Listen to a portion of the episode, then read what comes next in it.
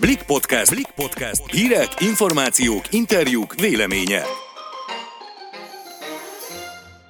Sziasztok! Ez itt a Blik podcastja március 1-én hétfőn. Én Szabadfi Mónika vagyok, én pedig Vajta Zoltán. Ma arról beszélgetünk, hogy egyre nagyobb a baj, már a fiatalokat is veszélyezteti az új koronavírus mutáció, és sajnos egyre többen kerülnek közülük emiatt kórházba. Az adás második felében pedig arról lesz szó, hogy lassan egy éve dolgozunk már home office-ban. Kiderül, milyen hatással van ez a lelkünkre, és mit tettünk azért, hogy ne bolonduljunk meg, és ne menjen tönkre miatta a magánéletünk. Vágjunk is bele. Én elég könnyen felhúzom magam még mindig az oltás elleneseken. Képes vagyok barátokkal, kollégákkal is összeveszni, leginkább azon, amikor fiatalok, 50 alattiak, meg főleg a 20-30 évesek azzal jönnek, hogy ez nem az ő problémájuk, oldják fel a lezárásokat, védjék meg az öregeket, az öregek maradjanak otthon, ők lesznek betegek, ők halhatnak bele, a fiatalok ezt simán átvészelik, emiatt nincs szükség semmilyen lezárásokra, az én immunrendszerem jó, nekem semmi bajom nem lesz, engem hagyjanak élni. Nem így van, ugye, ezt most már tudjuk. A mutáns vírusok a fiatalokat is megbetegítik már. Ugye Szlávik János infektológus mondta el, hogy most már 40-es, 50-es férfiak és nők kerülnek kórházba, és hát ugye, ha eddig megúsztuk egyfajta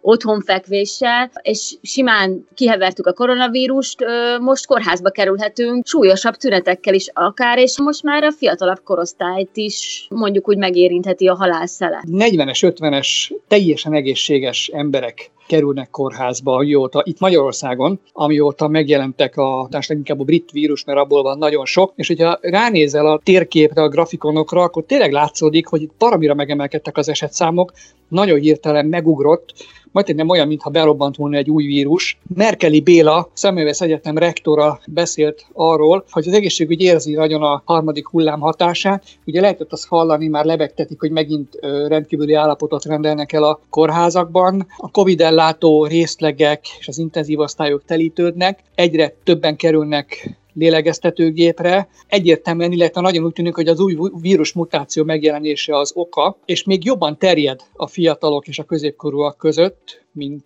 az idősek között, ugye, mert hogy ők kontaktálnak, tehát mindenki dolgoznak, mennek a dolgukra, és azért ugye a, a maszk az nem teljesen nem minden esetben véd meg, míg az idősek ugye izolálódnak, otthon maradnak, és hogy hát így a fiatalok is súlyos tüdőgyulladást kaphatnak ettől a vírustól, aztán ki tudja, hogy vagy túlélik, vagy nem. Pontosan ennek az oka az is, hogy átszervezik az oltásokat is. Mondjuk szerintem nagy valószínűséggel azért, hogy mindenki legalább az elsőt megkapja, hiszen állítólag már ezzel is egyfajta védettséget szerezhetünk. Eddig a, a Pfizer oltásnál, aki megkapta az első oltást, három hét múlva kapta a másodikat. Az AstraZeneca-nál azt hiszem egy vagy két hónap volt a második oltás, mert ezekből kettőt kell kapni. Most meg az van, az lesz, hogy Pfizer oltásból 35 nappal később fogod megkapni a második adagot, tehát két héttel később. Az AstraZeneca-nál pedig, pedig 12 hét, tehát három hónap múlva kapod csak a következő adagot. Egy nagyon egyszerű példával, hogyha Marika néni van a harmadik emeleten, elmegy ma az oltás adagjáért, mert már van időpontja,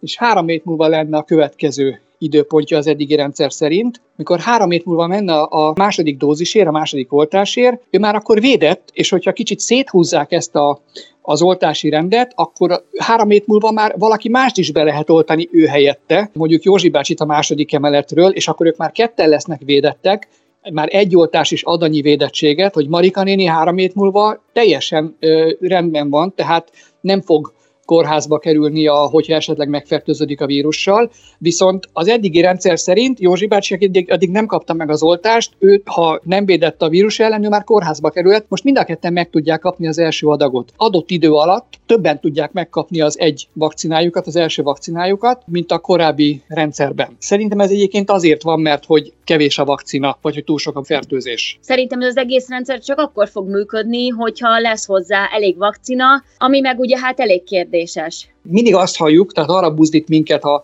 kormány is, meg a, a virológusok, orvosok, hogy, hogy jelentkezünk oltásra.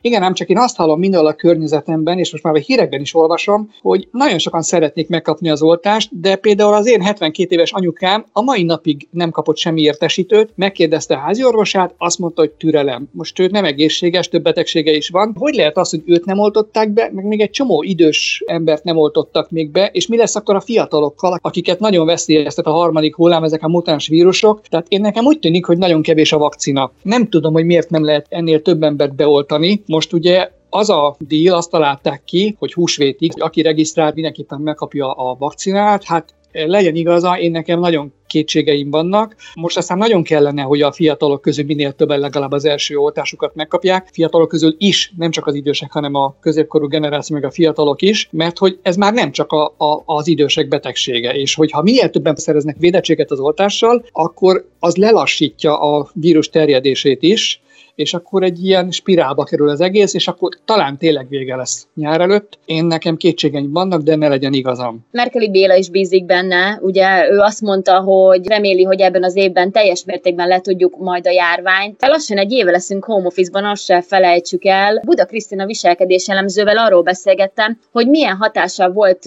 a lelkünkre az elmúlt egy éves koronavírusos időszak, és hát, hogy mit tehetünk azért, hogy ne bolondoljunk meg a jövőben, ha még marad ez az állapot egy darabig. Lassan egy éve dolgozunk már home office-ban, és hát a fáradtságot egyre gyakrabban emlegetjük a távmunka, és hát nem csak a távmunka, hanem a koronavírus kapcsán is. Mit gondolsz, miért vagyunk fáradtak? Megfigyelhető a társadalmi szinten egy ilyen krónikus fáradtság, mivel ez a helyzet most mindenki számára kimerítő, aminek egyébként vannak előnyei is, például, hogy nem kell rohangálnunk egész nap a munkahely és az iskola óvoda között, de ebből adódóan nem is nagyon érnek minket ingerek, kevesebb a szociális kapcsolat, de emellett össze is vagyunk zárva a családtagokkal, ami azért okozhat feszültségteljes helyzeteket, és ez nagyban hozzájárulhat a fáradtságunkhoz hoz. Mire kell a mostani helyzetben nagyon odafigyelnünk? A mentális egészségre való odafigyelése az egyik legfontosabb a mostani helyzetben.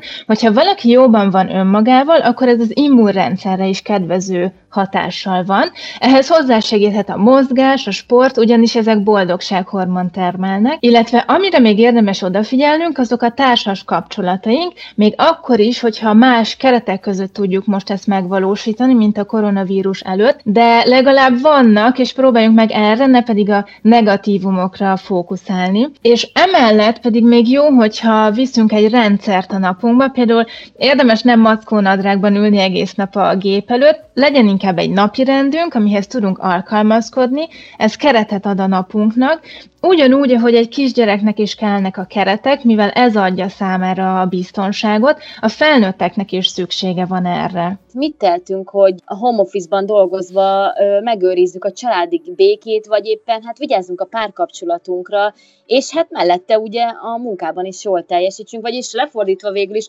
hogyan tarthatjuk fenn a munka és a magánélet közötti egyensúlyt? Korlátozott helyzetben a feszültség is megnő, illetve a feszültség levezetésének a lehetősége is akadályokba ütközik, így egy pici negatív ingerre, amit korábban éretten tudtunk kezelni, most sokkal intenzívebben reagálunk. Ezt fontos tudatosítani, és a felmerülő konfliktusokat nem azonnal valami globális és végzetes kapcsolati problémára kivetíteni. A feszültség levezetésben pedig segíthet az érintés, az ölelés, az egymáshoz való megértő odafordulás, ami kompenzálni tudják ezeket a negatív indulatokat, illetve még egy tip, esetleg utána is nézhetünk a család és a saját szeretett nyelvünknek, ehhez elérhetőek különböző online kitölthető tesztek, és ebből jobban megismerhetjük, hogy mi az a mód, ahogy az adott ember kifejezi és megéli a szeretetet, így ha ezzel tisztában vagyunk, akkor a velünk együttélőknek is sokat tud jelenteni, hogy az ő szeretett nyelvével kommunikálunk felé.